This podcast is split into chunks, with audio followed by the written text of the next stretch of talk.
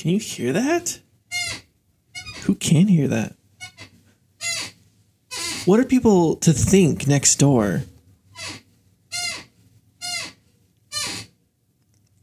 For those listening to the podcast, that is my chair.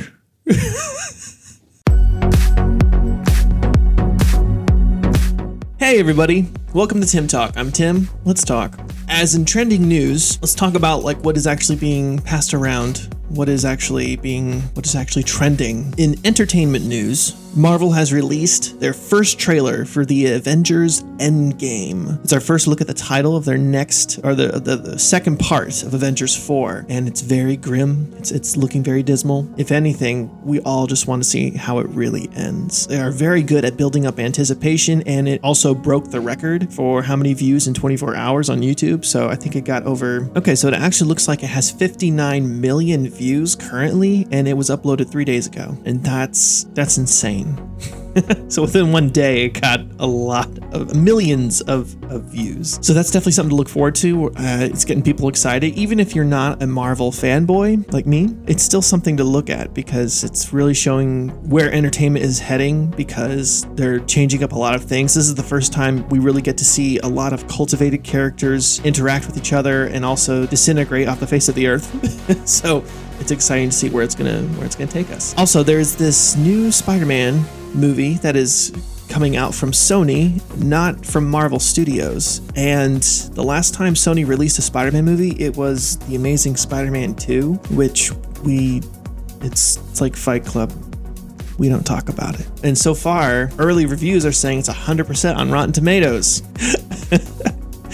I mean, not even The Dark Knight has one hundred percent on Rotten Tomatoes. In fact, let's let's take a look at this. Okay, The Dark Knight on Rotten Tomatoes is at ninety-four percent, and that is arguably one of the best superhero movies to date. And this new Spider-Man movie is currently sitting at one hundred percent for early reviews. And I don't know how familiar you guys are with entertaining controversy recently, but uh, there's been a lot of paid-off critics for specific studios, so that people would go see movies if they were rated early with high reviews. So I have a bit of skepticism with that, to think that Sony is now doing something with a Spider-Man series that is one hundred percent. The grading curve is so strange nowadays of how, how we look at movies and stuff. So that'll be something interesting to, to look at. It could be something that's, you know, people were being paid off for high reviews. Honestly, the trailer...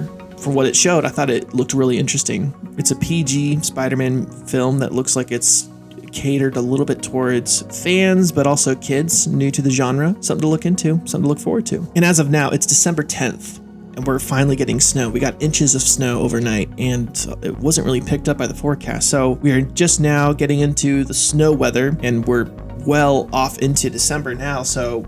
makes you wonder, we're going to probably have a lot of snow weather carrying into the next year. I think we forgot last year. Did we forget last year? We had a very long summer and then an extended winter. I don't know. I, in my opinion, if it's going to be this cold, it should just snow all the time. That's just how it should be. Nature, get on it. Let's all take a vote. Let's start a petition. Let's sign a petition for Mother Nature to take action.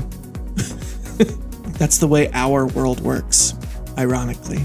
We all just start petitions. Anyways, another thing in the news, on November thirtieth, George Bush Senior passed away at the age of ninety-four. Our forty-first president of the United States passed, and it really kind of took everybody like, wow, it's been it's been that long. You know, we've we've had so many presidents in so many years, and it gives gives you a moment to pause. So. His son, George Bush, George W. Bush, gave a, a very heartfelt eulogy. You can look it up. It, if you don't cry, then what's wrong with you? I'm going to try and make these episodes for podcasting so you guys can conveniently listen to it on the road or when you're working or when you're not working, wherever you may be. I'm going to try and make it very convenient so I can just be in your ear. And if you really want to see more, you can watch the videos on Facebook, on YouTube, wherever screens are made. I gotta talk about this experience I had.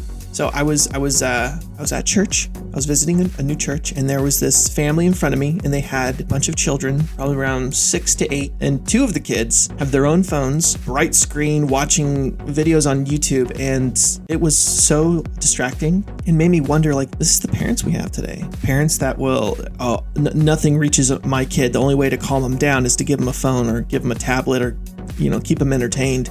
Do you guys agree with that? Because I feel like as parents, you should be the ones who know your kids the best. And you also are instructing them on how to behave. And if you're letting them know that, listen, as long as you're quiet with a tablet, then I'm just going to keep using that. And so when you don't have a tablet, it's understandable that you guys can be all rowdy and misbehaving. I will admit I'm not a parent, but I definitely know what it's like to try and uh, to teach children who are undisciplined, because I taught kids in, in pre-K for two years and there's a lot of different methods parents use or not use. And I just think that the parents should be the ones to actually crack down on the hyperness of their kids. Because, I mean, kids will be kids. That's that's for certain. But if, if you give them some kind of electronic device, Simon Sinek said it's like giving them a gram of cocaine. It's it's very addicting, and it, it's just a downhill spiral because their attention span becomes shot and they can't focus on one thing longer than like three seconds. It's definitely something that is happening today in our culture and is doesn't look promising for the future. So I definitely want to know your guys' opinion, because this is something that is not new, but it's becoming more and more evident. Let me know your thoughts. Let me know if you're one of those parents. Let me know if you actually disagree with me, if uh, what I'm saying is just crazy because I'm not a parent. I wouldn't know. Just let me know. Bring me some insight, because I feel like this is a topic that it's good to talk about. It's good to let people know that eh, maybe it's not the best solution. If anything, I feel like with the youth being so dependent on electronics that they're missing out on skills to socialize and to troubleshoot and to figure things out on their own, rather than just getting on a phone and tapping in something and getting immediate satisfaction with whatever it is. I feel like it's useful, but it's it's also probably one of the biggest problems that's keeping us from evolving into better people.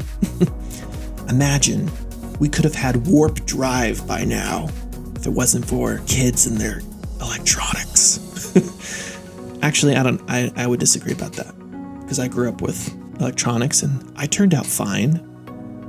Thanks for tuning in. I'm going to keep it brief, like I said before. Thanks for tuning in, everybody, to Tim Talk.